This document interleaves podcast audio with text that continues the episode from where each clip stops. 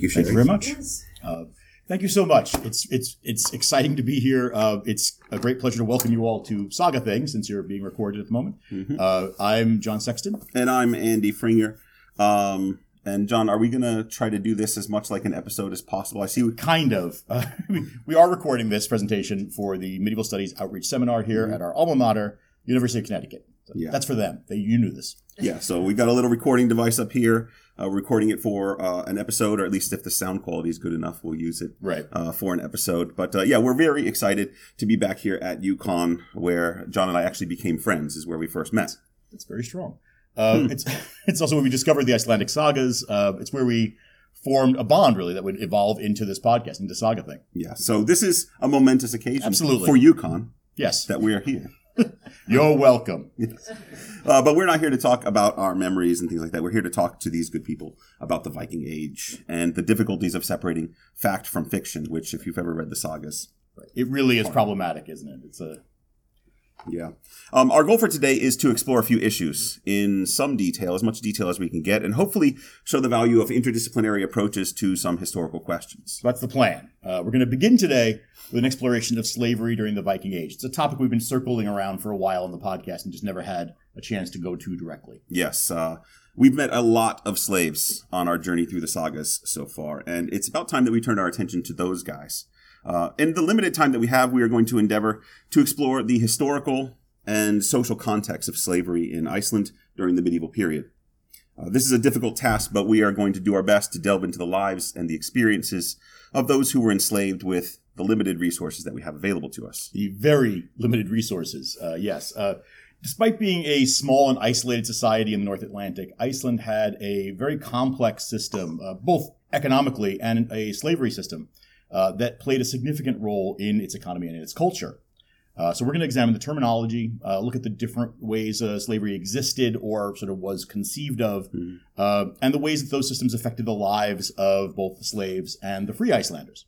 Uh, while we do have some documentary evidence to confirm the existence of slavery in the Viking Age, um, it's the law codes essentially what we have. Uh, but there's very little else that helps us to paint a picture of the reality in which slaves lived on the island, uh, or how they were treated, or how they thought of themselves. Yeah.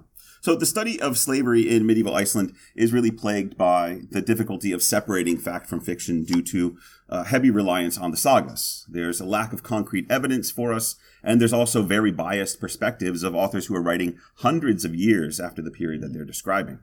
So all this makes it very necessary to approach any topic like this with caution and skepticism. But that doesn't mean we should avoid the topic altogether. Um, and since you and I cut our teeth on the sagas of the Icelanders here at UConn, well, this is a great place for us to do this little experiment. All right, well, we flipped a coin, and you chose the topic for the first session, Eddie. So I'll give you the honors. Where do we start? Oh, that's very nice of you. Um, well, it- it's a very, very big topic, and there's many, many avenues to explore. Slaves come up in we've got- almost every We've, text. we've got about an hour, so Well, okay. Well, we could start with uh, an overview of examples of references to slavery and slaves in the Poetic Edda. If you've ever read the Edda, um, they are all over that as well. So poems like the Rigsthula, for example. It's a common starting point uh, because it explains the origins of the three social classes. Starts with slaves, then moves into freemen, and then nobles. These are all products of Heimdall, or Rig as he's known in the text, uh, traveling around the earth and visiting three representative married couples from each class. And he leaves uh, them after sleeping with them each for three nights. He sleeps between them uh, on their bed. And when he leaves, uh, the wife is always pregnant uh, Right. with each one of these places. yeah, this is a good starting point. Uh, so uh, the the uh, the first time he does this, he sleeps with a woman named Edda, uh, which translates as great grandmother. Uh, gives birth to who gives birth to an ugly and dark child. We're told. Uh, his knuckles are gnarled, his fingers are thick, his back is old and bent. Uh, he's exceptionally strong, uh, and he quickly proves himself adept at hard labor, but little else. Uh, and they name him Thrall. Yes. So Thrall is the name. And as Thrall goes, grows a little bit older, he meets a very ugly girl who's walking down the, the road. And she's got bent legs. She's got gravel stuck in her feet. And she's sunburned all over her, especially her arms. And she's got a crooked nose. Lovely. Yeah. She is actually a perfect match for the rather ugly Thrall. And together they have children.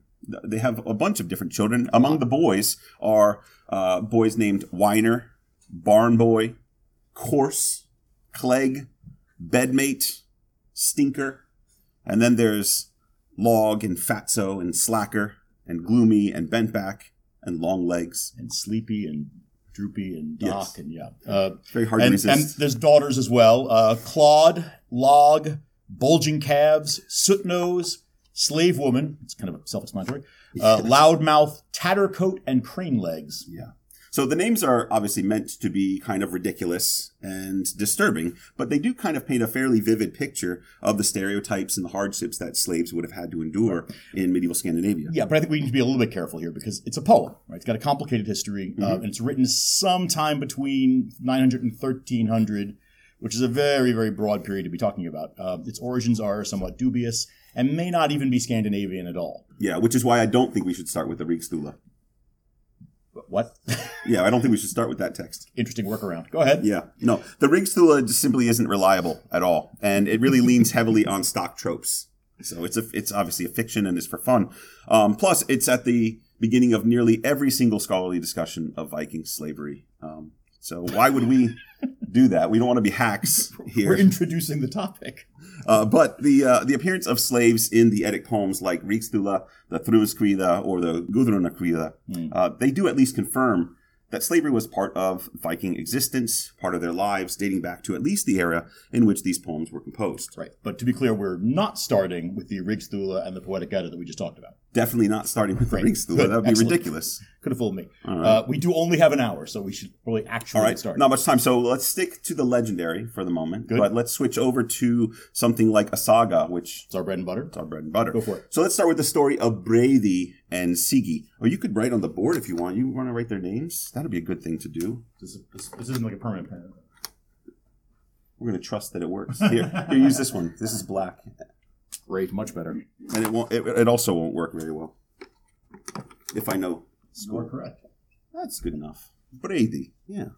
So the story of Brady, who is a slave, and a man named Sigi, and they're in the first chapter of the Saga of the Volsungs. Yeah, this is a good choice. Oh, I, I keep, keep this. you keep that. Okay. Uh, for those of you who aren't familiar with, how many of you have read the Saga of the Volsungs? Has anybody come across that one? Is that a familiar text? Lovely. That's fine. We can do a quick summary. Uh, It'll be fine. So this is the story of the Volsung family. Uh, the most famous member is Sigurd the Dragon Slayer, uh, Sigurd Fafnisbane. Uh, he's at the center of the story, and um, if you are familiar with this thing at all from other contexts, it would be the story of Sigurd and his uncle, the dragon Fafnir, uh, and the recovery of the Ring of the Nibelungans. Yeah. Uh, and the tragic love triangle that results between Sigurd, Gudrun, and Brunhild. Brunhild is a combination of Valkyrie and warrior woman. Right. That's the story. So those of you who are big Wagner fans and Ride of the Valkyries and all that stuff, you have a vague familiarity with with this story. Uh, but like most sagas, it begins several generations before the hero is born. So Sigurd's nowhere to be found in the beginning, and that really confuses my students. Like, what is this story? Um, in this case, the story begins with Sigurd's great great grandfather, whose name is Sigi, and he was the Christian adapter of this text tells us said to be the son of Odin. Right. Uh, and in the in the prose edda of the infamous Snorri Sturluson, uh, Sigi is included in the prologue as the third son of Odin and the progenitor of the Volsung line. Yeah. Uh, the line that would go on to rule the territories of what uh, Eastern Francia. Yeah, it's then Eastern Francia. Um, so that's two sources that we have. Uh, so I think we can practically call this true history, I mean, look, right? descending from Odin is a good claim. Do you, do you guys know that the um, uh, the current king of England, Charles III, the official genealogy of the royal family uh, is descended from Odin? Uh, that this is actually, if you go to their website, if you go this back is their far enough, official yeah. statement that they Elizabeth II was the was the Valkyrie, was the daughter of Odin. Uh, it's sort of gives you a whole new angle on her. Uh, yeah, uh, but we're, we're we're going to let the historians be the judge of how historical So this yeah, is. you tell us if this is a historical text or not. Uh, now, as the son of Odin, Sigi is naturally one of the most powerful men in his district. Uh, there is, however, another man uh, in this district who is said to be almost as powerful, and his name is Skadi. So he'll write that up on the board for you. And the saga tells us that Skadi had a thrall named Brady, and he was the most efficient in his duties, and just as good as people who counted for more than he did, and even better than some, which is a nice compliment to Brady, who's a slave. Now, one winter day, Sigi, Odinson, by the way, uh, goes out to hunt deer, and, and Brady goes with him. So it's Sigi and this slave going out to hunt for deer. And at the end of the day, the two men uh, gather the deer that they've slain together and see who's done uh, a better job. So here we have this nobleman and a humble slave pulling together the resources that they've collected in the forest. And it's immediately clear to both men, kind of Cain and Abel style, that Brady had the much better day than Sigi. And he'd managed to kill more deer and larger ones than Sigi did. And this is something that Sigi doesn't take very well. In fact, he remarks how strange it is that a slave should do so well at hunting and collecting deer uh, when compared to a man who is a wealthy and important son of a great king. And before Brady even has a chance to respond, Sigi leaps up and kills Brady right there. And then he throws him into a pile of snow and brings all the deer back to town by himself. Sigi's what we would call a troubled individual. Yeah, well, you know how wealthy king's sons can be. No, I don't. Uh, you've read enough stuff. Fair enough, true. Yeah. Uh, but when he returns home with a whole lot of deer and no Brady, well, everyone in town is wondering where the heck Brady might be. So Sigi says he saw Brady riding away into the woods, right? So I saw him going that way. Um, he's suggesting that Brady, as a slave, probably is running away. Uh, but everyone's like, that doesn't sound about right to me. So Skadi, who owns Brady, says, I'm going to have some men go out and look for uh, little Brady. And so his men go out in the woods, they search around, and sure enough, before too long, they find in a snowdrift uh, a corpse of his frozen body. And so Skadi says that from that moment forward, we should call snowdrifts Breiðafon. Breiðafon. So he's using the word Breda, Brady, which means broad, um, and snow. So it's broad snow. Snowdrift. Old Norse word for snowdrift. Kind of interesting. Right. And I don't want to lead the audience too much here, but I'm, you can suspect that this is really more uh, toponymy and onomastics than it is actual history. Yeah, yeah. Uh, but uh, to conclude this brief story, Mhm. Skadi returns home. He's got proof of Brady's murder in the body that was thrown into a snowdrift. And shortly after, Sigi is declared an outlaw. And he's forced to leave his father's kingdom. And that's immediately what he does. Right. And if you're concerned about poor Sigi's fate, you don't need to be. His father follows him into exile for a long time, gives him good fighting ships and an army full of capable warriors. Yeah. And before you know it, Sigi has conquered a new land for himself uh, and established a kingdom for himself in Hunland. Hunland, yes. It is very good to have Odin as your father, too. It is. When you fall on your face, he gives you warships and soldiers and lets you build a kingdom for yourself. Right. Uh, Yeah, I'm sure it works out very nicely. Yeah. Uh, so why open with this obviously fictional story of Sigi and Skadi and. Brady? Uh, it feels, dare I say, literary. yes. Yeah, sure. Well, there's no doubt it is a literary text. And it does incorporate some very interesting legends from the known history of the 5th century migration. it blends elements of fact with myth and magic and fantasy. But like the Eddic poems, hidden within the fiction is a reflection of some social realities. And I think these social realities are worth paying attention to. And because we have very little in the way of documentary sources available to us from the Viking Age itself, well, these kinds of texts can be useful if, again, we approach them with care and with caution. for example. Well, I mean, even though the story is full of literary tropes and it doesn't actually say that much about see, uh, about Brady, it does still have to represent a recognizable reality for those who were in contemporary audiences. Mhm. Right? So, though this text is written down in the mid to late 13th century, it does describe distant Viking pasts that must at least be plausible to audiences of the author's day. And whether or not it's real, It's not. but even even if it's not real, it does introduce some useful questions for Yeah. us, uh, especially for those of us who are interested in the study of slavery in the Viking Age. Like, what exactly is a thrall, and how does it differ from a slave, if at all? What kinds of jobs did they do? What was their legal status? What does this story about the murder of Brady tell us about Icelandic? I don't know what you're trying to accomplish here. Oh, thrall, the word thrall. Okay. What does it tell us about the uh, murder of Brady? What does that tell us about Icelandic or Scandinavian attitudes towards slaves? And what's the murder of a slave got to do with the Old Norse word for snowdrifts? Yeah, we can cover some of these. Uh, let's start with terminology, uh, because I think that's something that I'm already familiar with. Uh, as you said, the Saga of the Volsungs calls Brady a thrall, thrall. This is a common general term for a male slave in Old Norse. Um, and though there appears to be some controversy as to exactly to how universal that term is or how it enters the language, uh, whether it's Proto-Germanic or whether it's a loanword of some other kind, it's clear that the Old Norse term thrall uh, has an impact on the languages of the lands touched by the Norse in the Viking Age. Right, they take this word with them to describe their servants. Uh, for example, the Old uh, English slave term "thal" uh, gives way to the Old Norse "thrall." Uh, the same thing happens in Old Irish, where thrail becomes uh, trail. Uh, both are late adoptions, and they appear more frequently starting in about the 10th century, which would mean that it's following on the heels of Viking expansion. Yeah. And while the term thrall is at least recognizable for modern audiences interested in the world of the Vikings, the frequent use of the word thrall in place of the word slave in research and discussions of slavery in uh, Viking Age uh, Scandinavia, it actually creates some favorable distance from the harsh reality of slavery. Mm-hmm. Uh, Neil Price observes, quote, Vikings were not only slavers, but the kidnapping, sale, and forced exploitation of human beings was always central, a central pillar to their culture. Yeah, we can quibble with some of that, but I think that's a good starting point. Yeah. Yeah, yeah. Now, at the same time, there are some distinctions to be made between the words thrall and slave, especially here in America, where the latter term obviously is filtered through the horrors of antebellum South. And while there's no doubt that slavery existed throughout the Viking Age and beyond in medieval Scandinavia, the scholarship is anything but consistent on the exact nature of slavery and the varied experiences of those who were bought, sold, and forced into labor there. Whether they were captured in Viking raids on the shores of the Baltic or the British Isles, whether they were born into slavery at home or forced into slavery due to debt, criminal prosecution, or even sometimes voluntary submission into slavery, slaves were a part of Viking Age life. But the exact circumstances in which they lived, how they were viewed and treated during those periods, it's largely a matter of academic speculation. Right. One thing we can guarantee is that not every slave was as highly thought of or well treated as Breivik, at least until his death. Uh, the terminology from various surviving law codes reveals to us that there is a variety of forms of slavery. Not, not, not, every, not every slave is equal.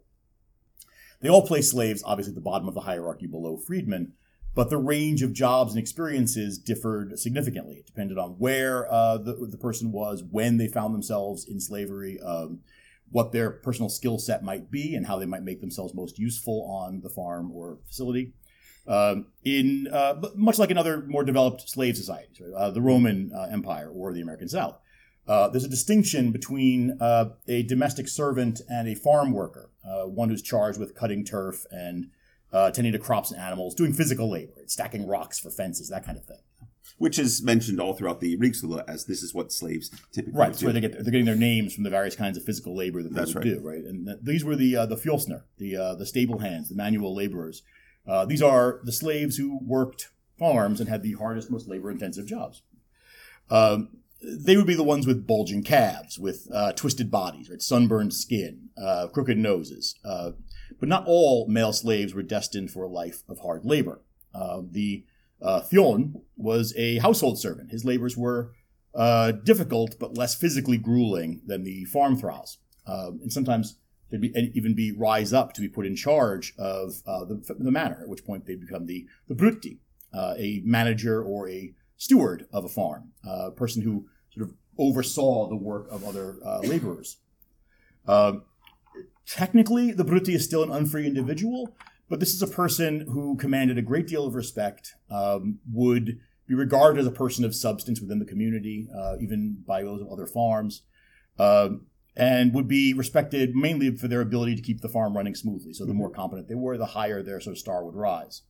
In other words, a thrall might not have their freedom or access to the same rights as freedmen, but they existed on a spectrum of opportunity, a, spe- a social spectrum of their own, uh, in which they could rise uh, up to levels. And the degree to which that is the case is something we're still just beginning to understand. Really. Uh, in fact, the evidence seems to suggest that in some places, even thralls could be given plots of their own, uh, land of their own to work and to live on, uh, with the expectation that they would then pay a portion of their yield in rents or as a kind of uh, fee for being allowed to independently farm. Mhm. Uh, and they hand over whatever it is, whether it's crops or milk or meat. And so the line between the slave and the tenant farmer starts to become a little bit blurred. Yeah, yeah. And speaking of specialized roles, uh, we do have a few examples of slaves actually entering the very scant docu- documentary evidence of medieval Scandinavia. Where? Well, I have a picture, um, uh, but now we're signed out. Uh oh. Uh oh. Uh oh. We're in Well, Stephanie it's okay. Molin- It's okay, don't worry about it. Okay. Well, there is a rune stone. There are rune stones. We had it up in, when we first got here, so Mhm. maybe you saw it. Uh, a little bit earlier. Um, but there are rune stones from Denmark and Sweden, uh, and the dates are very, very difficult to kind of track. Um, but on one of these stones from the late 10th or early 11th century, uh, it's from Horning, Denmark, we see a, a stone raised by a freed slave. And it is a memorial to the man who gave him his freedom. And the inscription reads, Toki Smith raised this stone in memory of Thorgisl Gudmundsson, who gave him gold and freedom. So Toki Smith would be Toki the blacksmith. Yes, it's hard to say, but prob- very probably yes. Mm-hmm. Uh, so many slaves in the Viking Age were skilled laborers and expert craftsmen. And given that Toki Smith somehow manages to raise not one, but two rune stones in his life, I'd say that he enjoyed a great deal of success plying his trade after Thorgisl granted him his freedom. And this stone is a monument to the, uh, a monument of gratitude to that gift. And what about the second stone? Well, the second one's found in a place called uh, Grensten, which is about 30 miles to the north of where the first stone was found. And this one reads that Toki Smith raised this stone in memory of Hrifli, son of Asker Bjornsson. and he says, May God help their souls. It's right. a nice thing. So, assuming that this is the same Toki, 30 miles apart, yeah, uh, sounds like Toki's a good friend to have. I assume that Toki uh, is kind of like Brady. He was well liked, he was talented, and likely a better person than most, even when he was free. Uh, that's a bold assumption. I said we're about pure speculation uh, here. That's fair enough. Fair enough. We right? can do that. Uh, speaking of Braithi's talent and reputation, uh, we should acknowledge that most slaves in the Icelandic sagas are not usually depicted with that yeah. same degree of respect that the Volsung saga shows to Brady. Yeah. To be fair, Brady is hardly the focus of the chapter that he appears in and gets murdered in, of course. He's there as a literary device. He's there to trigger the inciting incident that sends Sigi into exile, mm-hmm. right? He's a pawn. He's a pawn both in the hands of the men who are taking advantage of him and the author who's using him for his own purposes. Right, but that, that's fair, but that falls into a point that I want to make. Uh, okay. Slaves in the sagas uh, typically, not always, but typically are uh, set types. They're characterized by ignorance or ugliness, incompetence or deviousness, whatever sort of the one characteristic they need to be in that moment is. That's right. So Stefan Brink, uh, one of the scholars uh, who's re- done a lot of research on thraldom in Scandinavia, points this out as well in his chapter on slaves in the sagas. And he collects lots of great examples. And he notes that thralls fulfill a useful role throughout Old Norse literature, be it Eddic poetry or sagas. And usually they provide a contrast with the hero.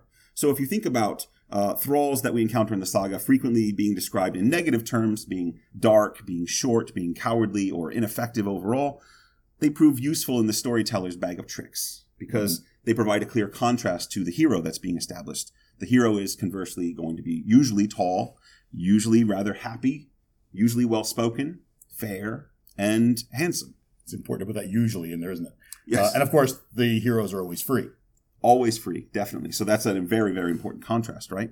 So in a culture so deeply invested in the concepts of fate and then divine providence when they become Christian, a person's station in life is often regarded as a reflection of their moral character. And that's mm-hmm. not just in fiction. Right. No, there are so many examples we can use uh, to illustrate some negative characteristics associated with slaves. Okay. Uh, I picked the first one. You go for this one. What do you got? Um, the Strong. The Strong. Strong from Eyrbyggja Saga. Okay, Eric, I like that. Uh, Egil the Strong is a slave who belongs to Thorbrand of Alftafjord. Uh, it, as the saga tells us, Egil is a big and strong man. Uh, he hates being a slave, uh, and he repeatedly begs Thorbrand to set him free or to give him an opportunity. He said, "I'll do anything to earn my freedom." Yeah, and it just so happens that Thorbrand has a beef with some local rivals, so it's rather convenient. And one of the people that he really hates is a local stud whose name is Bjorn the Breidavik Champion. It's a studly name, if there ever was one. It is, yes. Uh, and he lives up to it, I can promise you. And you can learn all about that in the recently published graphic novel, Eyrbyggja Saga, written by. Throw, throw, an advertisement yours right truly, yeah. You can go on Amazon. Tragic. All right. Um, I'm sure everybody's going to buy a copy. Uh, yes. Uh, Thorbrand and his sons have a minor feud brewing with uh, Bjorn and his brothers. And it's no skin off their teeth if a big slave like Egil wants to try his hand at killing one of their enemies in exchange for freedom. Mm-hmm. Uh, and Egil is so desperate to secure his freedom that he's willing to be a pawn in these games. Right? There's an outside chance it can work out for him. He'll take that opportunity, uh, even though he's getting now in between two of the most powerful families in Iceland. That's right. And the problem is that even though Egil is exceedingly strong, he's not really the stealthiest of secret yeah, assassins. It said strong. It didn't say sneaky. Uh, right. No, uh, Bjorn the Breidavik Champion's brother, uh, Thor Blick, uh, spots Egil. He's peeking over the hillside. Uh, he says something like, There's either a crazy bird over there or someone's hiding. It keeps popping its head up. Uh, when evening falls, Egil the Strong sneaks or tries to sneak up on Bjorn and Thord and their third brother, Arnbjorn. Yeah, and remember, all he has to do in order to be successful here and gain his freedom is kill one of these three great champions. Right, but the problem is he's been lying down all day and his legs are stiff, uh, and so he's got sort of pins and needles going. He's forgotten Yeah. the first rule of assassin school. What's the first rule of assassin Uh, School, John? Well, make sure that you can feel your legs and make sure that your shoes are tied. Make so sure that's your shoes are tied, Right. Uh, so just as he's crossing the threshold of the little shack the brothers are staying in, he steps on his loose shoelace and trips himself. a, a mistake that we're given to understand would not be made by a professional warrior, a freedman. A true hero. Right, exactly. So he crashes to the floor with a thump, and before he can do anything, the brothers leap on top of him. They threaten to kill him if he doesn't spill the beans uh, for the whole plot, which of course he promptly does. Yeah. And then, even though he spills the beans, they kill him in the morning. Yes, they do. Right. And you're not supposed to kill someone at night, then it's like a murder and it's a bad thing. Right, right. There are Um, rules, so so they're they- playing by the rules. Yes. Yeah. So they make him think he's going to live, and then as soon as the sun comes up, they're like, "Sorry, buddy." Um, incidentally, the saga mentions at that moment that the place that they killed um, Ale is called Ale's Pass. So there again, we have the whole naming thing after dead slaves. hmm Yeah, it also mentions this port. it, it affirms something we talked about earlier, that there was a law in those days, uh, and I'm going to read the law. Uh, anyone who killed another man's slaves would have to pay the owner 12 ounces of silver. Uh, so as long as that payment is, fe- is paid within three days of the killing, no further legal action can be taken on behalf of the dead slave or on behalf of his owner. Right. And so this is another inciting incident. It sets up a big dramatic moment in the saga. Um, but again, you'll have to read it uh, for yourselves if you want to find out what happens. You can also listen to the podcast episodes. Uh, That's right. An episode on Erebus Saga, or grab the graphic novel. One could. See, I'm, I, I'm helping. One could. Uh, whatever floats your boat. Uh, Mm-hmm. more important here is the depiction of Egil the Strong. It's, it's highly literary in its execution. He's clearly a type. Uh, but we once again gain that cultural attitude towards slaves. It's worth paying attention Yeah. to. Uh, his desperation to escape slavery leads him into a dangerous game that costs him his life. He's um, he's un- it's understood that he is not content with his lot. Right? There's no fiction here about a happy slave. Um, his desperation uh, allows him to enter the game because he has nothing left to lose. Right? He, Yeah. he already feels himself to be in desperate circumstances, despite the fact that he is uh, regarded as a very capable servant. Mhm. Uh, even death at the hands of Bjorn and his brothers seems to be preferable to continuing his life as a slave. Yeah. And I think making matters worse is that Egil's life means absolutely nothing to his master, Thorbrand, and his sons. Oh, No, absolutely not. Uh, they send him off to what they realize one way or another is going to be his death. Even if he manages to kill one of these guys by surprise, there's still two more trained warriors Yeah. standing right there uh, who have just lost their brother and will want revenge. Uh, and so, yeah, there's really no chance that he's going to succeed in what he wants, but he may succeed in what Thorbrand wants, and that's enough for him to take the gamble of losing a slave. That's right. Yeah. So figu- uh, Egil's failure cost them nothing at all. Mhm. And this actually reminds me of a story that we uh, spent some time on in our study of the saga of Egil Skallagrimson. Yeah. Um, this is a different Egil, not the same one we were just A lot of talking about. Yeah. Uh, that's one of the problems with the sagas is a lot of names repeat themselves, and you got to Mhm. keep track of it all. But in that saga, uh, we see a wealthy landowners, uh, many we- wealthy landowners, using slaves as pawns in these petty squabbles and games of honor that they have between each other. Give us one example. One example is uh, Thorstein Egilsson and his feud with Steinar. This is later in the yeah, saga. right to the end. Uh, Yeah. Steinar is the son of Egil's old friend. Uh, he likes to let his cattle graze in a field that kind of abuts and overlaps with a field that belongs to Egil and his son Thorstein. Yeah, and it's particularly rich pasture land. Mhm. Um, and while Thorstein is a very reasonable man, Steinar is not. And Thorstein spots Steinar's cattle grazing down in the pasture, and he's rather displeased about this because he wants his own uh, cattle to, to graze there. Mhm. And when, by the time you get there, all that good grass is gone. So when it happens again the next spring, he rides over to Steinar's property, and he simply asks him to stop grazing those cattle on pasture lands that don't belong to him. Now, if you aren't particularly familiar with the sagas, a lot of feuds start this way. Yeah. A minor disagreement over pasture land, over who owns a sheep, that kind of thing. Yeah. Um, and so in this case, as in most cases, it starts small and snowballs into a lot of blood being spilt before it's over. Yeah. And Steinar hears all of this, but he doesn't care at all about Thorstein's requests. In fact, he calls in one of his slaves, uh, a guy named Grani, and he tells him to simply guard these cattle and make sure that the cattle graze in that same pasture, no matter what Thorstein might have said. So again, next year, when Thorstein sees this, he rides out to chase the cattle away, and Grani, the slave, does his best to herd these cattle away as quickly as he can. But Thorstein has had enough. So he rides up behind Grani, and they, he arrives and gets him right when he's near the gate of the wall marking Steinar's property, and he kills him. And then he pulls the wall down over the top of the body and rides home. Oh, and, uh, and we can assume at this point that we're either going to end up with something called either Grani's Wall or Grani's Gate. yeah, it's Grani's gate. Grani's Gate. Yes. How'd you guess? I read the I read the saga. Oh, yeah, that's true. Uh, right, dead slave equals dead slave place name. Uh, Whether it's a snowdrift or a farm where an avalanche happens, uh, or a shepherd killed for grazing cattle in the wrong pasture, uh, a dead slave uh, helps to explain how a place gets its name. Uh, it's it's Icelandic toponymy 101. Yeah. I didn't realize they had a class in Icelandic toponymy that spent so much time on this stuff, but it's You nice. study more. Okay. I have uh, attended an excellent lecture by Dr. Chris Callow from the University of Birmingham. Um, since I'm from Mississippi, I should clarify Birmingham, not Alabama, but in England, um, on this exact subject. They know. I, in the South, you have to clarify. Right, that's a good point. Yeah. Uh, but now, uh, to wrap up this example. You didn't um, wrap it up. They're not done. No, because we're, we're almost there. But Steinar Okay. still isn't satisfied with how things are going. Mm-hmm. He's lost one slave, but it was just Grani, and Grani was a, was a shepherd. So in the wintertime, he is visiting a place called Snæfellstrand, which is nearby, and he spots this huge slave whose name is Thraundir. And while his owner is reluctant to part with such a large and impressive slave, he is able to sell him to Steinar for one and a half price the average slave. So Steinar is bigger, so he's worth a little bit more. And so when spring rolls around, Steinar puts a very large axe. It says it's got a axe head about an ell long, so really, really big axe. He puts it in Thrandar's hand and he tells him to kill anyone who tries to stop him from grazing those cattle in that disputed pasture. Right. And of course, he reminds him to tie his shoes as well. No, he doesn't, but funny you should say that. Uh, yeah, no, I, I, I read the saga. Uh, Yeah. And so we know how to, to yeah. Yeah, We're setting it so up. We're setting it up, but but yeah. So long story short, Thrander is bigger and stronger than Thorstein, and Thorstein knows this, and Thrander knows this, and they have this cute little exchange. But when they're exchanging word and the tension is building, Thorstein takes the opportunity to plant his axe in the back of Thrander's neck when Thrander bends down to tie his shoe right before the battle is supposed to begin. And then he heaps some stones over the body and he rides home again. And what do they name after Thrond?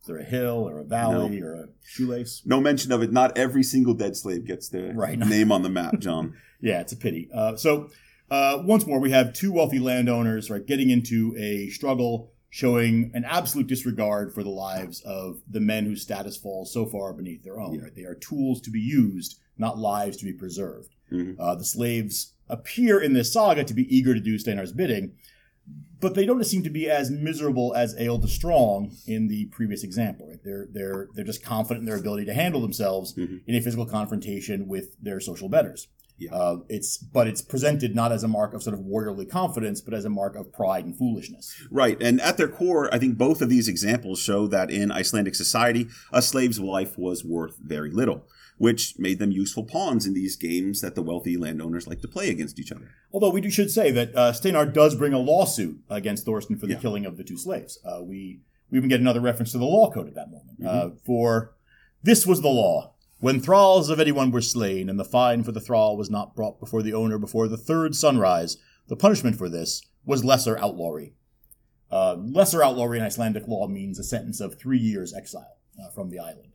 Uh, but because Thorstein killed two slaves, uh, the so charges stack, and he's being threatened with double out, double minor outlawry, which is the equivalent to a sentence of full outlawry, which is for life. Yeah. Usually, yeah, outlawry means for life. Um, and this sets up Egil's appearance at court and more drama. Uh, just like in Eyrbyggja Saga, the slaves serve as useful literary devices, right? But from the historian's perspective, I think we can dis- disregard most of most of what we just Right. I mean, it's important to keep reminding everyone that uh, the sagas are written in the 13th and 14th centuries.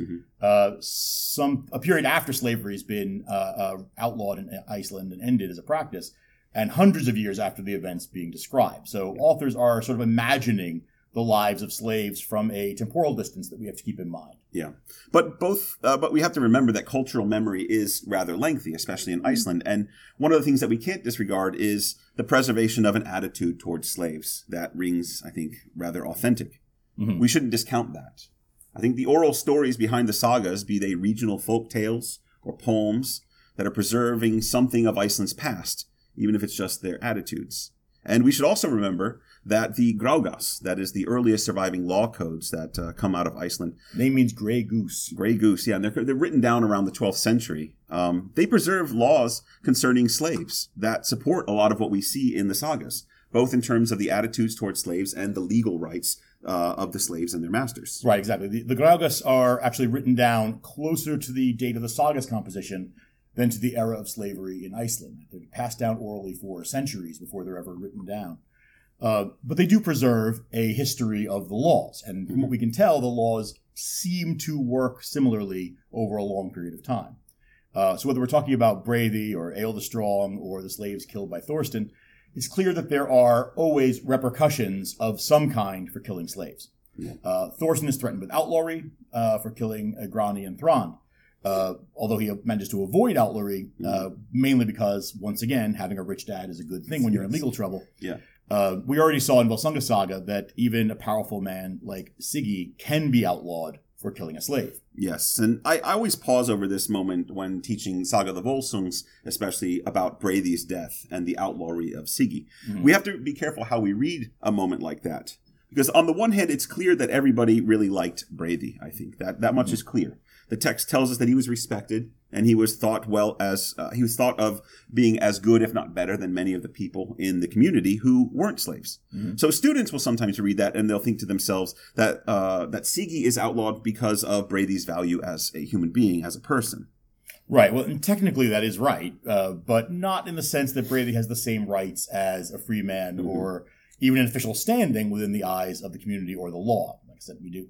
I don't think there's any reason to think that the men who sent their slaves to certain doom or who claim legal compensation for their deaths are doing so because they care so much about their slaves as humans, so much as property. Uh, that there are so many examples in the literature of this disregard for the lives of those at the bottom of the social hierarchy Yeah. That one we have to assume that it reflects an historical pattern two it becomes very disturbing at some point Yeah, exactly. Though I would argue that Bredi clearly has both reputation and honor in the community, despite his humble status. Sure. So that's there. Uh, but there is the suggestion that he is valued uh, and well regarded, even if only for the purposes of contrast in the text, right? But as you know, the bigger issue here in this particular situation and all the ones that we've covered so far is Bredi's value, the slave's value as a person to Skadi, the wealthy master, right? We've already referenced the Graugas, the earliest Icelandic law codes. And within them, we find a whole section devoted to the legal procedures that are associated with the killing and wounding of slaves. And that's where we see the law stating the penalty for killing another man's slave or bondwoman is lesser outlawry. It's exile from the district for, for or the country for a period of three years. And this is, of course, what happens to Sigi, right? Though he has no interest in returning after establishing his own kingdom, he was outlawed for killing a slave. Right and the gragas uh, does outline some important regulations regarding slaves that we should also talk about Mhm. uh, for example a slain thrall's settlement value would be determined by five neighbors of the prosecutor uh, that is friends of the slave's owner and those closest to him Which doesn't seem quite fair. Yeah. Uh, so if the slave is killed and his master is present, then the slave can be avenged right there on the killer, right, just as you would avenge anyone else who's part of your household, Mhm. uh, but not after they leave the site of the killing.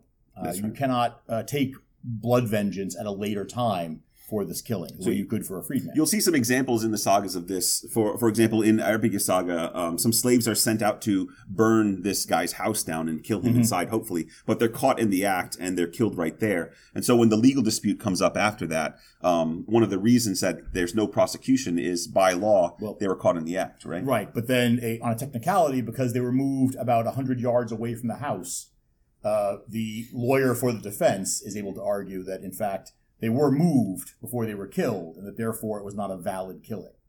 Uh, The sagas are great. Yeah. I mean, so Yeah. they're so intricately written, and they uh, they dwell on these obscure little details from the law codes. Um, it's it's really a lot of fun. Lawyers were essentially quarterbacks, right? I mean, people are sort of like trading stats about them, arguing over who is the best one under certain circumstances. People really got into their lawyers in, Mhm. in Iceland. Yeah. Um, and yeah, so um, it's it's true that if a man injures another man's slave uh, or kills another man's slave, uh, the master is awarded six ounces of silver, but the slave is also awarded silver as well, three pieces of silver for injury. Yeah, and I think that's a really important detail and a, a great distinction from a lot of other slave codes, right? That the slave is given some kind of compensation, half of what the owner gets, but he's still given something. Um, I think this is true in most places throughout medieval Scandinavia. If we're trying to get a sense of Viking age slavery and the rules around it, Mhm. this is something that was was pretty common.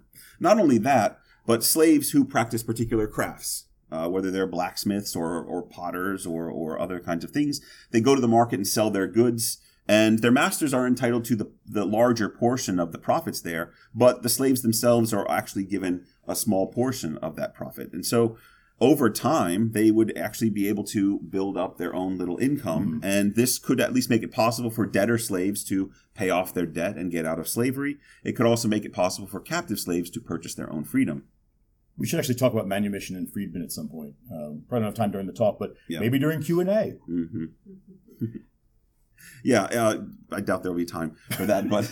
Okay. But back to tried. and the question of his his rights, right? Bredi has the right not to be killed by another man in Icelandic law. I think that much is clear. Yeah. Uh, but the Gragas do go on to say that if a master kills his own slave, he's under no penalty unless he kills him in an established holy season or during Lent. So there you go. Mhm. The penalty for killing your own slave during a holy season is lesser outlawry, but there's a stipulation that makes it easy to get out of. You would only be prosecuted, you would only be penalized if the local chieftain is willing to prosecute you. And chances are very good if he's your local chieftain, you're good friends with him, Mhm. and unless he's got a bone to pick with you, you're going to be fine. Right, and that sets up for another rather disturbing example from Egil Saga. Yeah, if we want to go back to the saga of Egil Skallagrimsson, uh, where Thorstein and, and Right. Steinar were fighting. So Um, yeah, this is a good one. We, we can't dwell on it long, but it does illustrate, I think, really nicely this law about kind of abusing your own slaves or, or Right. harming your own Right. slaves. It also illustrates the well. We'll explain the example, and then we'll tell you what it illustrates. uh, so, uh, Skallagrimsson is one of saga literature's most notorious and complicated characters. Mhm. Uh, he is he gets into a lot of fights. He hurts a lot of people, hurts a lot of feelings uh, during his life, but he comes by it honestly. Um, his father, uh, Skallagrim, is the same way. He's a berserk. His grandfather, Kveldolf, whose name literally means night wolf, is thought to be a shape changer. Uh, and he's kind of noble during the day, but dangerous, moody, and violent at night. Right. And so Kveldolf's history and all this stuff is not terribly important to our story, except to say that both Skallagrim and Egil, they come by their kind of moodiness rather honestly. Mhm. Uh, so early in Egil's life, when he's a boy of about 12, uh, he's playing ball with his father uh, and sort of his friend Thor, and the, they're getting sort of wrestling, friendly wrestling matches as they play ball. And nearby, a slave woman named Thorgerd Brock is uh, watching. Yeah. Now, Thorgerd Brock is the interesting character for us here. Uh, though she's clearly referenced uh, and referred to as a slave, it's also noted that she was Egil's foster mother, right? And she was his wet nurse. So she's a woman who's been by his side, raising him from the moment of his birth. So, in other words, she's got a significant place in this household and definitely in Egil's heart. Right. Now, at the moment, this scene appears heartwarming, but you can probably guess it's going to turn badly. Uh, so, uh, as time goes on, as evening falls while they're playing, uh, the boys start to get the better of Skallagrim, who's growing a little bit weary. Uh, but at some moment, as the sun comes down below the horizon, his dark side comes out. Uh, he becomes more violent. He becomes more aggressive. He picks up Thor, the friend, and dashes him to the ground, killing him. Yeah. Uh, as his rage grows, he then grabs his own son, Egil, and lifts him up. Uh, but before he can do anything, Thorgerd Brock uh, rushes over, uh, and at this point, we're told Thorgerd Brock is a large and imposing woman who's as strong as a man and versed in the arts of magic. Which are all really interesting details, but Mhm. uh, but go on. What Uh, happens to her? Thorgerd pushes Skallagrim aside and yells at him for attacking his own son. Uh, and while this allows Egil to break away from his berserking father, Skallagrim now turns his rage against Thorgerd. Uh, she runs off to get away from him, but he follows after her all the way down to the waters of Borgarfjord, to the to the sea. Uh, with nowhere to go, Thorgerd leaps into the water uh, and begins to swim away. Uh, as she puts distance between herself and her master, Skallagrim picks up a large boulder and flings it after her. Uh, it smashes into her shoulders, and as the saga tells us, neither the woman nor the boulder came up again. Yeah. And I don't mean, mean I mean, this is a weird spot to uh, suggest tourism, but uh, should you visit Iceland, and we highly recommend that you do, um, you can visit Borgarnes. And uh, right by the Saga Museum that they have there uh, is the shore, you're on the shores of the fjord, and that is supposedly where this event took place. Mhm. Um, they even have a monument there uh, to Thorgerd Brock memorializing this particular, uh, this particular scene. Uh, quite romantic. hmm And of course, the inlet is known as Uh, Brakar Sound. Yeah, no It's- surprise there. Yeah, it's named after her, right? Uh, incidentally, do you uh, remember the name of Egil's favorite uh, and most successful daughter? Yeah, Thorgerd. Uh, Yeah. She's named after Thorgerd Brock. Yeah. Yeah, I never noticed. In Mm-hmm. fact, just in preparing for this uh, lecture today, um, Egil's favorite daughter, who is in the saga that we're currently covering on the podcast, her name is Thorgerd, and it never occurred to me he named it. Usually, you would name a daughter after your mother or other people in your family. He names this his favorite daughter after the slave woman who raised him. Mhm. It's kind of cool. Yeah, no, it's great. Um, and if if Thorgerd's drowning wasn't horrific enough for you, uh, Egil, of course, being also a kind of moody, slightly berserk figure, uh, feels that it's time to to even the score. Um, at night, uh, that same evening, he returns home. Remember, he's 12 years old uh, and arrives late for dinner with his parents. Uh, and at the table, or at least nearby the table, is a thrall who's described as the manager of Skallagrim's estate, his bryti, the the the most privileged figure. Uh, the man who takes care of the farm's finances and manages the workers. Yeah. He's also Skallagrim's favorite servant. Yeah, I think they could see where this is Yeah. going. Uh, right? Egil walks into the room and without saying a word, kills poor the poor Bryti in front of Skallagrim with a single blow. Uh, then he sits down at the table to enjoy his supper. Uh, and there you go. Yeah, I mean, what do you say after a moment like that? it's past the skier. Yes, uh, it's, it's got to be a damn awkward dinner because the corpse is still there. Um, Yeah. No, we're told explicitly that nobody acknowledges what just happened. They just kind of leave the body there throughout the meal. Uh, and you have to imagine the thought process of the other servants who would eventually have been told to go in and clear away the body after the meal was completed. Mhm. Uh, but that callousness toward the dead slave, or using a servant's death as a way of sort of evening the score uh, with your father, uh, that's the the uh, the point. Right? That's uh, the, there is no lawsuit. It's within a single family, so there really can't be. Yeah. There's no persecute prosecution. There's no penalty of any kind for either one of them. Right? They, Mhm. There's no other family to go after, and so there's no punishment at all.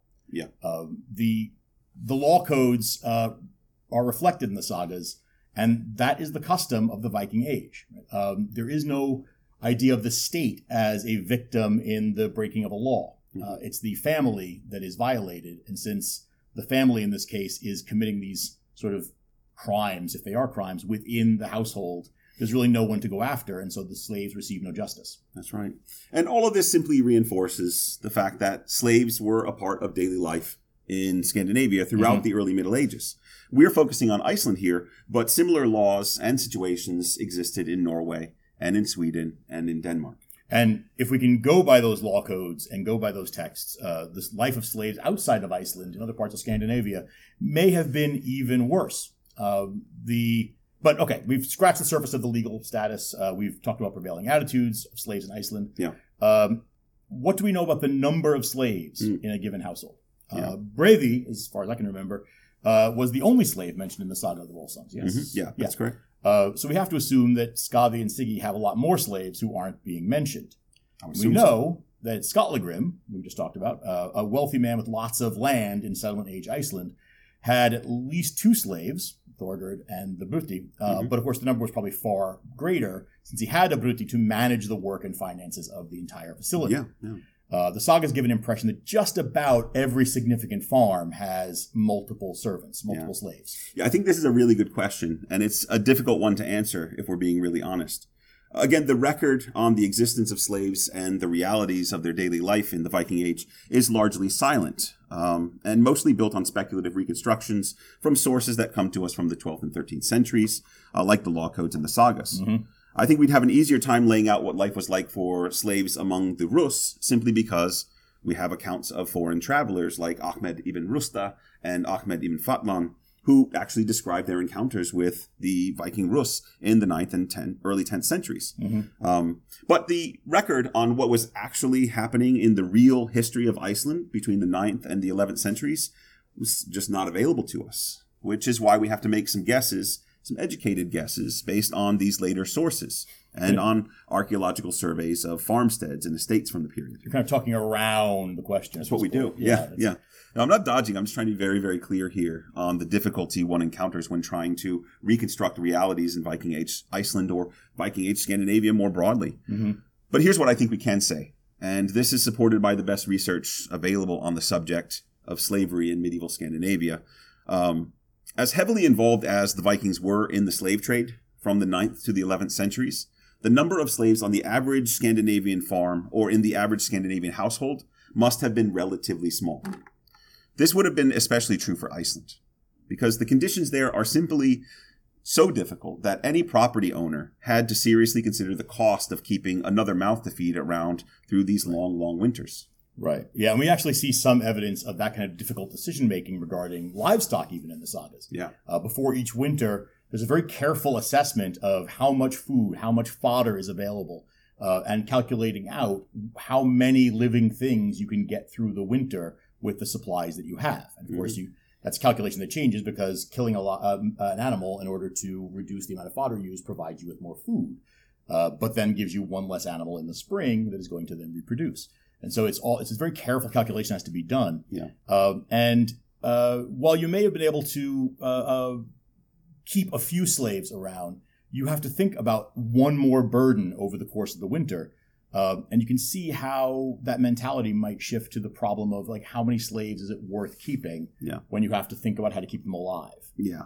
And I, I, think under normal circumstances, those kind of conversations never really needed to happen. Right. Um, Jesse Byock has observed in his study on the subject of slavery in uh, Viking Age Iceland that while chieftains and wealthy landowners like Skallagrim may have been able to sustain a small workforce of slaves, uh, some landless workers, some tenant farmers on their property, to the average Icelander of the Viking Age, who isn't really represented in the written record very much, supporting slaves would have been a greater burden than a benefit to them. Mm-hmm. And uh, Paul Gelsinger, in his book uh, Icelandic Enterprise, which is a really interesting one, uh, he comes to the same conclusion. He says that slave labor, quote, presented problems to owners. A thrall as a valuable human property had to be provided with food, with clothing, and shelter. Yet his labor might not be commensurate with these expenses because he was reasonably certain of minimal support that was not likely to be greatly improved, no matter how hard he worked. So right. why am I going to work hard? Well, and this is also why we get characters like the Strong, right? Willing yeah. to do anything to uh, free themselves from the bonds of slavery. Exactly. So Iceland, more than any other Scandinavian country, was simply too remote farming too difficult, and the population too small to allow for a true slave society to develop. Now, that doesn't mean that there weren't slaves. There most assuredly were slaves in Iceland, but they would have been fewer than the sagas would lead us to believe. Right. The sagas are focused on the wealthiest landowners. Yeah. Uh, so that's not terribly surprising given the nature of the medieval Icelanders' interest in genealogy and land ownership, and the fact that these sagas were mostly written by descendants of well off families mm-hmm. with an interest in their great grandparents' activities. Uh, so these are the men who would have slaves. Right? The, the, the, the few at the top of the economic ladder are the ones who would have most of the slaves. Mm-hmm. Uh, men who would have brought those customs from Norway or Sweden or Denmark or what have you, and then adopted them uh, again in Iceland when they settled. Yeah. And here again, I think we need to be cautious how far we're willing to go with the evidence that's available to mm-hmm. us. Uh, what does seem clear, though, is that slaves throughout Scandinavia, but especially in Iceland and in Norway, were not necessarily the labor force they were in more developed slave societies. So, contrary to what we tend to see in the sagas and what we might want to read into the law codes, most farmers simply would not have had slaves. Slaves were a prestige property. And while Viking raiders were notorious, as Neil Price reminds us, for ravaging the shores of the British Isles and the Baltic regions and capturing humans for trade, in all honesty, most people taken in raids would have been ransomed or brought to market and sold as quickly as possible to uh, to people in areas that uh, actually were using slaves and had a use for slave labor. Um, that wouldn't be in, in Scandinavia mm-hmm. necessarily. Uh, maybe in southern Sweden, but otherwise, otherwise not really. Most of the time, these captives, captives would be converted uh, to silver, into gold, into other more practical material commodities as quickly as possible. Things that can be loaded on the ships that don't need to be fed, mm-hmm. right? But I think it is worth noting that female slaves were often brought home as household workers and as concubines, mm-hmm. uh, though those two are not mutually exclusive. This is supported in nearly all of the sources, whether Eastern or Western. And it brings up an important issue, which I think should probably be we're low on time, so I think probably should be our last section. Sure. Uh, um, talking about uh, sorry, female slaves. You want yeah, to talk about yeah, female talk slaves? Okay. Um, so going back to our terminology discussion, while thrall is usually used to refer to an enslaved man, uh, the term ambaut was used for enslaved women. Yeah. Uh, like thrall, it seems to mean something like servant, but unlike thrall, ambaut is a borrowing from Gaelic, mm-hmm. which is perhaps not surprising. Yeah. Yeah, so like um, the many female slaves in Iceland and Norway, they, they come from Celtic territories. So it's not surprising that the term for female slave might have a Gaelic origin of some kind. And uh, they have a variety of roles to fill, just as the male slaves have a variety of roles to fill. For example, they have a deigja. A deigja, for example, is a female slave, spelled like this, and their responsibility was mainly baking, being the, the bakers in the household. And we have an example of this from uh, the Thrymskvida, uh, which is an Eddic poem in which uh, Thor and Loki dress up as women in order to uh, retrieve Thor's hammer from a giant. It's a kind of convoluted story, but it's worth reading if you're not Definitely worth reading that story. Uh, in this case, Loki uh, transforms himself to become Thor's Ambaut, uh, a word that seems to mean handmaid in this situation. Uh, and as silly as the story is, it reflects a reality of the Vikings' world. Mhm. Uh, indeed, several burials from the Viking Age feature wealthy and respected figures being buried with an individual of much lower status, be they slave or servant. Mhm. Sadly, the slave is often found with their hands bound uh, and sometimes with their heads cut off, Mhm. uh, as well, suggesting uh, that they were uh, sacrificed. Uh, it's gruesome, but it's not, unfortunately, terribly surprising. Uh, let's not forget these stories shared by Ahmed ibn Fadlan and Ahmed ibn Rusta, uh, who both describe funerals for noblemen among the Rus. Uh, in the former, it's a ship burning. Mhm. In the latter, it's more like a ship burial. Uh, but in both cases, a slave either volunteers or is volunteered to undergo a ritualistic death in order to accompany the Lord into the afterlife. Yeah. And the scene from Ibn Fadlan's travel narrative is particularly disturbing for all that it has to say about that female slave's final days, even though she volunteers or appears to have volunteered uh, for the honor of joining her master in death. But the path to get there for her is is truly awful from a modern perspective. Right, but instead of wallowing in that one in particular, I want to bring us back to the sagas a little Yeah. bit. Uh, and revisit the story of a character we talked about recently on the podcast Mhm. uh, in the coverage of Laxdaela Saga. Uh, it's a useful example of how a uh, woman captured in a raid uh, in in, Ice, in Ireland hmm uh, and then subjected to slavery in Iceland uh, might have her life play out. Yeah, we're talking about Melkorka, right? Yes, yeah, Melkorka. Um, Melkorka is a woman whose existence is corroborated by Landnamabok. Uh, it's a 12th century historical document, uh, at least a pseudo historical document, Mhm. detailing the settlement of Iceland, uh, covering who settled where, how much land they had, who their children were. Uh, it also includes the story of Melkorka that's fleshed out in Laxdaela Saga. From what we can tell, the only real surprise of Melkorka's story is that she turns out to be royalty of a sort. Yeah. Uh, her father is King Myrkjartan, uh, one of the regional rulers of Ireland. Otherwise, her career, as far as we can tell, is probably fairly typical of many women who were seized in raids. Mhm. She is kidnapped at the age of 15 uh, and taken away from Ireland by men whose language she did not speak. Uh, she chooses to remain silent among her captors, and so, as a mute prisoner, she's transported across northern Europe by ship. She's most likely handed over to slave traders and brought to the slave markets, uh, where she's eventually sold to a wealthy merchant named Gili, known as Gili Ingersky, or Gili the Russian, Yeah. uh, in an association of slavers with those of the Rus. Yeah. He's also called uh, Gili the Russian because he has a big fur hat in the style of Oh, the that's Rus. right, yes. Yeah, You lived in Russia for a while. I Did did. you, did you have a fur hat? Uh, yeah. You did? Very- yeah, I had a fur hats, uh, but I didn't live in the 10th century. But But modern yeah, times, But I you did. have a fur hat when you were there. I did have a fur hat. I still have that fur hat somewhere. Um, even though it was more than 20 years ago, it's still in good good shape. Um, it's called a shapka, and in the markets uh, there, you you can find lots of cool fur hats made of a variety of animals, and they're very very warm. Like I didn't know you were better, going to say you had one. better than a knit cap. It's it's really good, but that's not important. My shapka Oh, is not part of the thing. Um, what is important here is the characterization of Gili as a Rus, or at least pretending to be a Rus, I Mhm. guess. Um, and while the history of slaves in Iceland is relatively silent, like I said before, the history of the Rus and their heavy involvement in the slave trade throughout Europe, especially seizing women, uh, that's very, very well documented. Uh, Ibn Fadlan, for example, tells us that the Rus are accompanied everywhere they go by beautiful female slaves for trade with merchants. So I think it's fair to assume that this is part of Melkorka's story as well. All right. So Melkorka is brought to Scandinavia by Gilly the Russian, whether he got her at a market somewhere closer to Ireland or in a slave market in the Baltic, which is the most likely scenario. She's with him for an indeterminate amount of time, and eventually Gilly and his slaves attend a royal procession to the Breno Islands in what is modern day Sweden. Uh, this is a big assemblage of wealthy men. It's known in advance, and so uh, merchants congregate on this spot, knowing that there are going to be plenty of wealthy customers. Yeah. Uh, and at that gathering, an Icelander named Hoskuld Dalla-Kollsson visits Gilly's booth and buys Melkorka as a concubine. Yeah. So a couple of observations on this this uh, this scene. First, I think it's important to acknowledge that Hoskuld is he is married, his Mhm. wife is in Iceland, and he is purchasing Melkorka as a sexual slave. This, I think it's fair to say, was exceedingly common in Viking Age Scandinavia. Mhm. In fact, most of the sources that comment on the Viking slave trade, often by the Rus, but not exclusively, the Norwegians and Danes get involved as well. They note that women and young girls are the primary target in slave hunting, and most commonly the type of person that is taken in their raids. The men are killed off, um, and then the women are captured and taken and then redistributed in all kinds of places.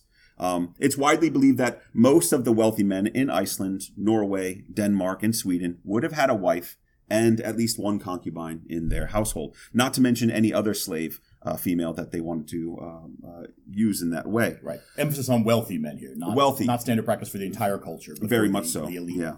Now, the truth of this, again, is preserved in the law codes and communications, very interesting communications between Scandinavian bishops and the Pope during that conversion period, where the bishops are trying to get the Pope to explain how to help with these really crazy uh, Icelanders or Norwegians who have multiple wives and concubines, and sometimes the priests even do it. So Yeah, it's I mean, that's a harsh reality. But you had another observation you wanted to make. yeah, just a quick one. I think notice that uh, that Melkorka is on her third or fourth remove from her original abduction. She's Yes. being moved around a lot of place. So what we're seeing in the saga is a representation of a thriving trade in captured slaves Right. for Viking Age um, Icelanders. Right. And because she's maintained this guy as a mute figure, no one at this point involved knows anything about her origin, uh, Mhm. where she comes from, or who she may have been.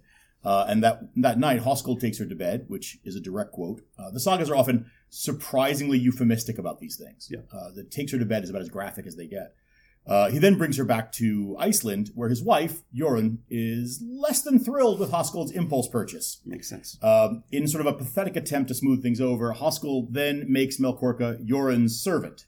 I love that move. It's Uh, like, no, I got her for you. Yeah. She's going to help you out. It Um, makes your life easier. which works only until it becomes obvious that Melkorka is pregnant. Yeah. There's an exchange between Hoskuld and Jorun about Melkorka. Mhm. uh, when Jorun demands to know her name, like, who is this hussy you brought over here from wherever she's from? And Hoskuld says something strange. He says, um, you're probably not going to believe this. Uh, you'll think I'm mocking you, but I, I don't know her name. Right. And Jorun says, Really? Unless the stories I've been hearing about your time together are lies, you must have spoken to her enough to learn her name. hmm So, yeah, if anyone's wondering how uh, higher born women of Iceland felt about the whole concubinage system, here's a, a little suggestion. There's an answer. Uh, now, to wrap up Melkorka's story, uh, she eventually gives birth to a boy who's named Olaf. Uh, eventually becomes known as Olaf the Peacock. Mhm. Uh, it isn't until Hoskuld finds her talking to her son one day that it's finally discovered that she can speak, uh, and that she's been choosing not to. Her muteness is a form of defense, uh, maybe even rebellion against her circumstances. Uh, there are other deaf and mute people in the sagas, including one woman who carves rune sticks to communicate with her brother.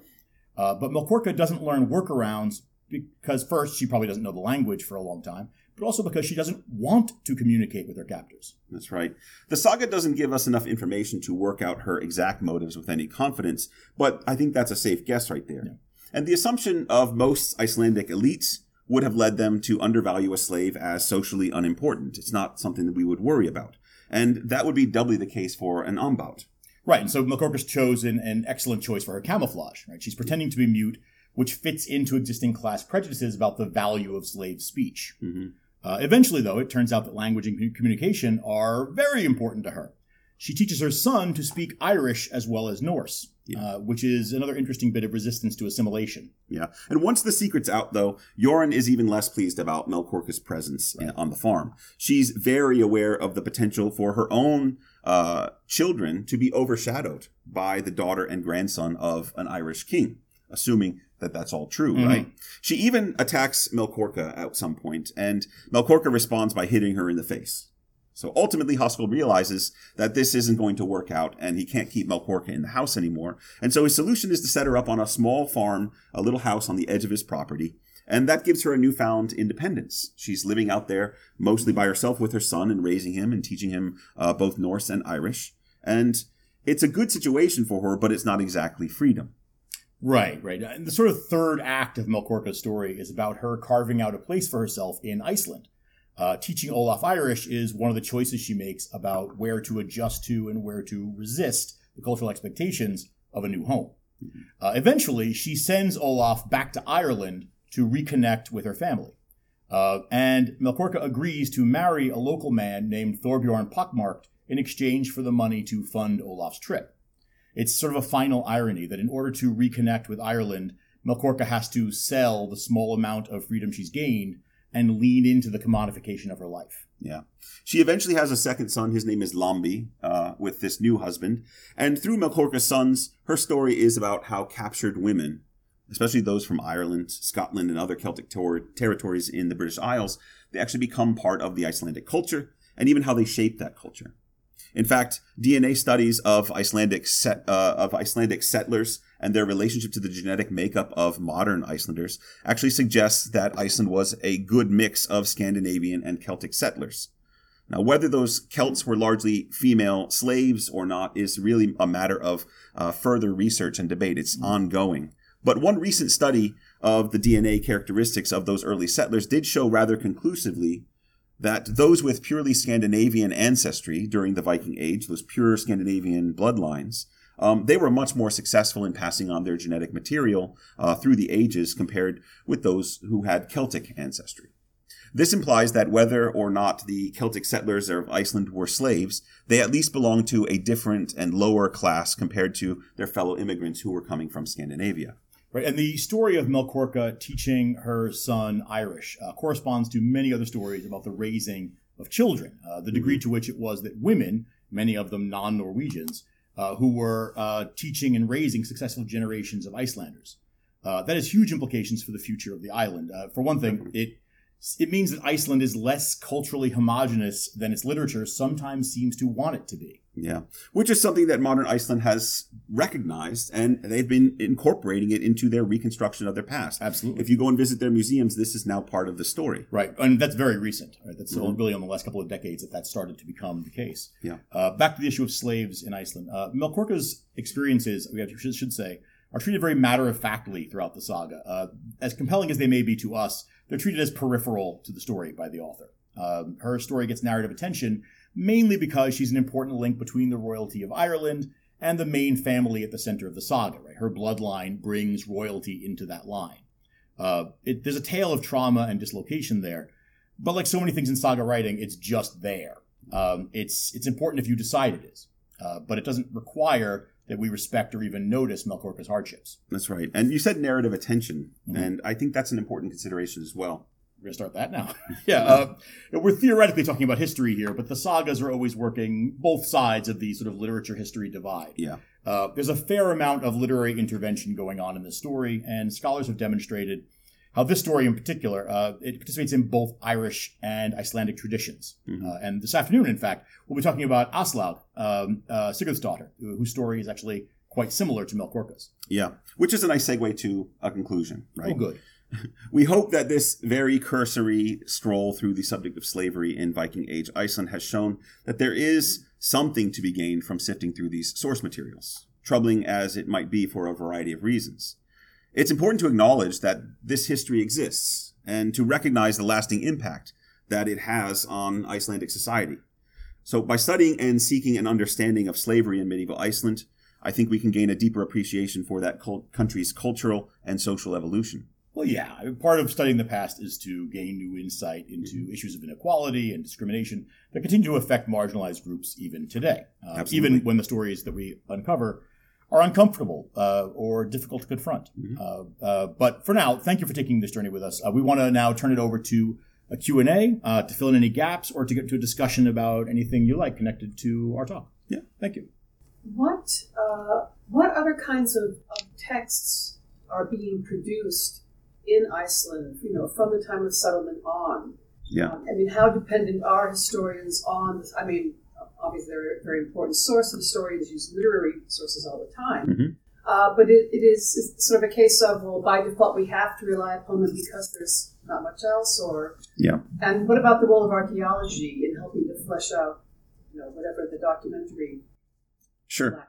Um, I'll, I'll, hit the the archaeology piece first because it's a little bit faster. Um, so, in terms of archaeology, what we can do is, as far as Iceland is concerned, is look uh, dig up old farmsteads. So one of the things that they see uh, in the evolution of farmsteads in Iceland is an expansion of the hall. So initially, the hall is going to be just one kind of rectangular building. Um, it's often very, very small. So again, if you go to Iceland and you're in the areas that we were talking about, you could visit Eriksstaðir. Um, and Eriksstaðir is a place that Eric the Red lived, and you might be familiar with Eric the Red, whose children traveled to Greenland and then they end up in North America at some point this place that he's he's living in is literally the size of like half of this the front of this room. It's it's very very small, and you'd have ten to fifteen people living in that. But as time goes on and we look at wealthier um, halls, there's an expansion where it's not only getting a division of the rooms within that smaller hall, um, they're actually adding on extra uh, rooms to the outside. And some of the theories are that these are rooms that you can keep some slaves in. Um, and as the house gets a little bit bigger and a little bit bigger, you need to have more and more space. Um, the wealthier you are. So that's one of the and again, it's just speculation. That's why I say we it's it's really hard. We can't exactly say who lived in those rooms and what happened in those rooms beyond this was a room where cooking took place. This is a room where people were sleeping. You know that kind of stuff. Mm-hmm. So it's a little bit hard uh, on that, but that's one of the things that we can look at. There's also um, findings of shackles every once in a while, not in Iceland to my memory, but in in Scandinavia. Um, but then even there, the questions are: Are these shackles uh, for animals or are they for humans? Um, even shackles that have uh, a circular, what we would call a neck ring with chains linking people together. And that is the suggestion. And there's even graffiti that exists that shows like a, a Viking kind of taking prisoners. It's very messy kind of graffiti, uh, but they, they seem to have this, this neck ring with chains connecting all of the slaves together. So that stuff kind of pops up as well. Uh, but again, it's all speculation. Even the, the stuff in the, the graves with the burials right? Um, the fact that their hands are bound and their feet are bound and they're they're missing their heads does suggest that they uh, went to the grave maybe unwillingly, or that this was part of the the uh, some kind of sacrifice, perhaps. Um, this is an attendant that is going with the the wealthier person. Um, we don't know that they're slaves necessarily, though. They could just be low status individuals. Uh, we only know that they're low status because of DNA testing or, or the isotope testing that says they had a, a, much more meager diet than the person that they're that they're buried with. But again, are they slaves or are they low status individuals? Is is really hard to say. In terms of writing and documentary evidence, we could go through like all the different things that are right well, written I mean, yeah, in that period. The chief problem with the literary evidence, uh, the written evidence, is that uh, settlement age Iceland is uh, it's not you can't really call it pre-literate because they are using runic carvings, uh, but it isn't it doesn't have manuscript production. They aren't they aren't writing texts down the way that we think of a literate society as doing. Um, it's only with the arrival of Christianity in about the year 1000 that you have a real influx of writing technology and writing as kind of a discipline. Uh, and so we have very little written down. Again, carving, yes, but very little written down before the conversion of, of the early 11th century. And then what you have is an immediate shift over to the use of the Roman alphabet uh, and an explosion of writing. That the stories are all there, but they now have a way of getting those stories written down. So our earliest texts tend to be uh, establishing stories about how the settlement happened. Uh, book is an example. Islendingabok is another example of it, uh, where it's essentially a list of, and so Al came to this land and conquered this much land and gave her grandchildren these spaces. Uh, and so it's established that way. And then from there, you jump into the writing of the sagas they use those first texts as a kind of jumping off point for telling these stories and often for uh, uh, corroborating things like names and so forth. Mm-hmm. Uh, so they're they're very useful for watching the development toward the writing down of the stories, but the literature is less sort of reliable as documentary evidence of the actual settlement age. Yeah. Yes. So when slavery eventually dies out, mm-hmm. what's the main yeah, that's a really good question. I really wanted to include that in the talk. That was supposed to be the conclusion, but uh, you know, we, we ran out of space in terms of the different examples we want to talk about. So it's really hard to say. It doesn't get outlawed. So um, I think you, you, mentioned maybe this outlawry of, of slavery. It's not a formal kind of declaration that we shouldn't have slaves anymore necessarily. What ends up happening is it just becomes economically more feasible, a little bit economically easier to work with tenant farmers right? The nice thing about tenant farmers, it evolves. Yeah, yeah, it simply evolves, and this happens on, in mainland Scandinavia, especially. We have kind of this this trend, this movement towards. Well, if I have a slave, I have to feed that slave. I have to clothe that. I'm responsible for that person. If I have a tenant farmer, all I really need to do is make sure they're working, And as long as they're working, I'm good because I'm collecting the majority of whatever it is that they've got. Um, but they feed themselves, they take care of themselves. And so it just becomes an economic decision in, in much the way that, that I think that the conversion happens in, in Iceland. It's Yeah. an economic and political economic kind of thing. Yeah. So there's this this kind of just movement towards tenant farming, and that takes over. It's much, it's equally cruel, and it's not advantageous necessarily for the tenant farmers. Um, they don't have any real great rights or anything like that. But as far as the landowners who want to exploit labor, it's a great way to do it, and it's a little more cost effective than having slaves.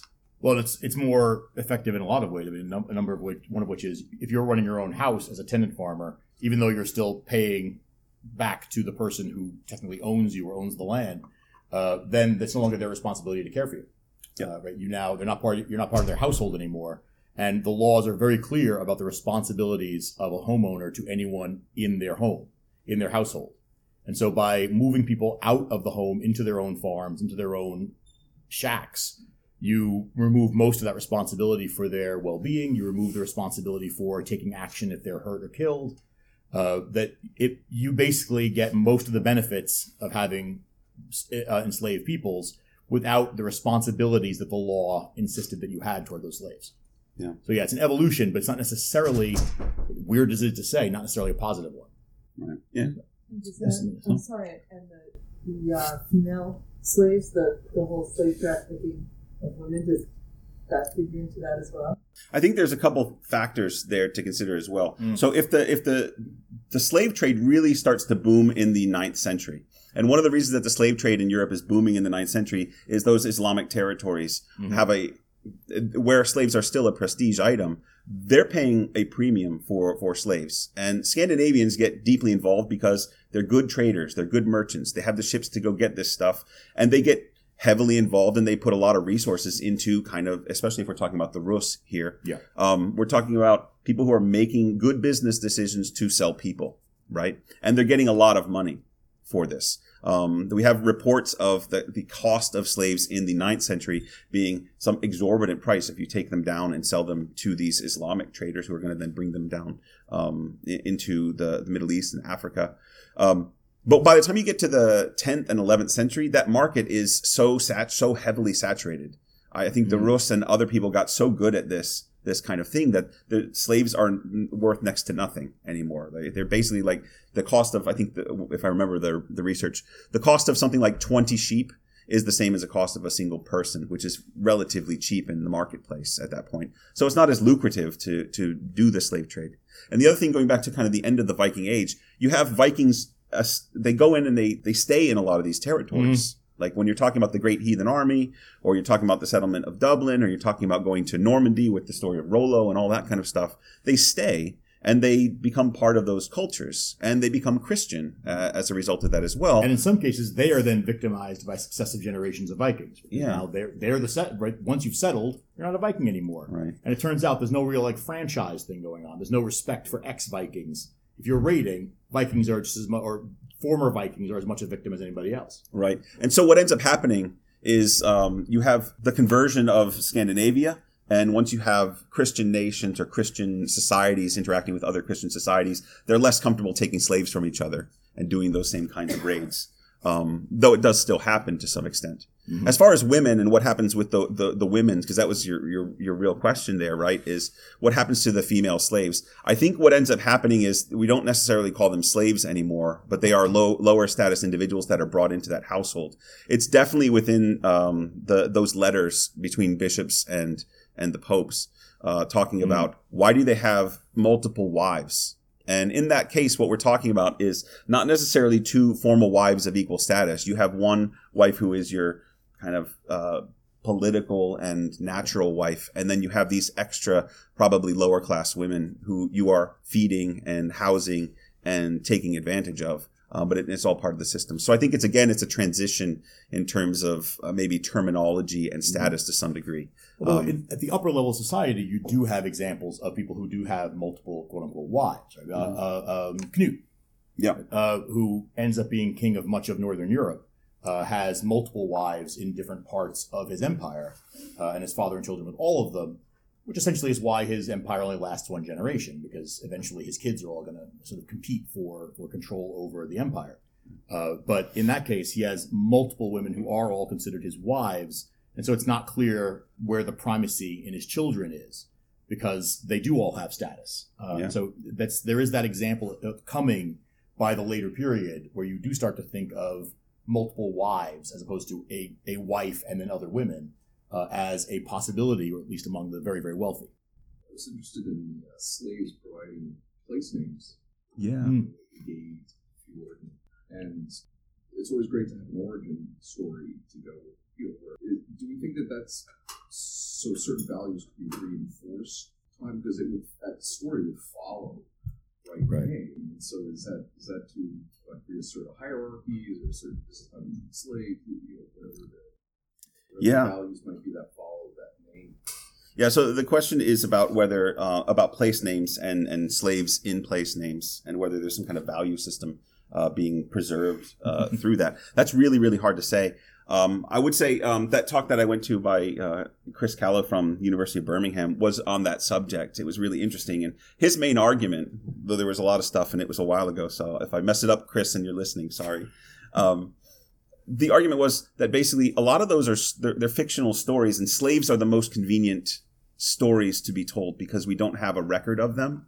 Um, so we have in the 12th, 13th century geographical features that we can ground our story in and make our story feel more real.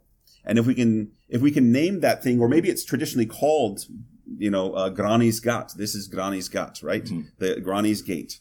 Um, But who Grani was? but who, who we don't know who Grani was, but I can in my story that I'm inventing about some things that are historical, about some real people, I can give an origin story for why that why that place is called what it is. Or I can create the name for that geographical feature and it will be preserved across time. Um, so there's a variety of possibilities there. Um, It's also well, it's a it's something that you see. I mean, it's pan mythologically, really. That it's also you, you get this is why this is called right. And in Norse mythology, you end up with like stars and things that get their name because a man's toe freezes off and Thor cracks it off and throws it into the sky and it becomes a star. Uh, and so it's that idea of you sort of find your place and you navigate the world through stories and through stories that tell you why this is this and that is that. That's that's pretty universal. Mhm. And then in in Iceland in particular, or in Scandinavia, but Iceland because they're writing it down, you do have this class of people who are largely invisible, who are very convenient to pin place names to if you don't have any other reason for it to be called this thing. But as far as like a value system being preserved in these place names, I think that is an interesting idea. But the value wouldn't be don't treat your sla- slaves bad, or the value wouldn't be any. It would, it- Right. The value is uh, this is a story about a guy who grazed his cattle on the wrong pasture lands, and that means in our value system we respect those boundaries. They're very very important. Don't mess with it, or people are going to get killed. This is how feuds start. I think those stories are, are those preserve that value system, and those can be passed down.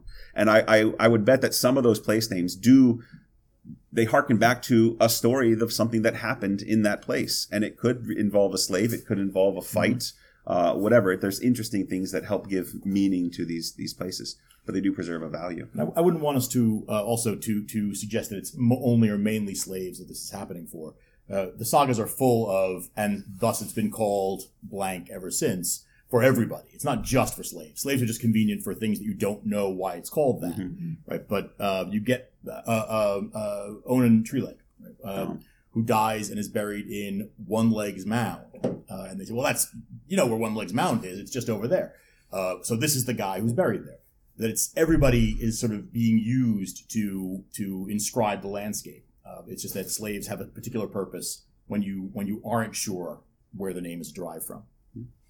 Yeah, and all cultures do that kind of thing, right? Because there's a curiosity for the topography, right? Why is this? Why does this place look the way that it does? Where did that big rock come from? And we create stories to get meaning out of that and to, to help us understand uh, these things, which is And- really fascinating. And this afternoon we will we'll talk more directly about these connections between uh, uh, Celtic and, and Scandinavian stories because there's a lot of overlap there.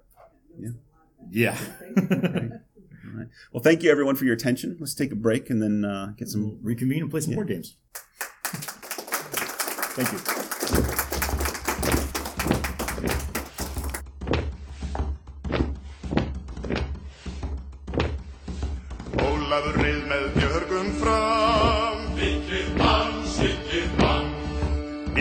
fyrir sér alvaran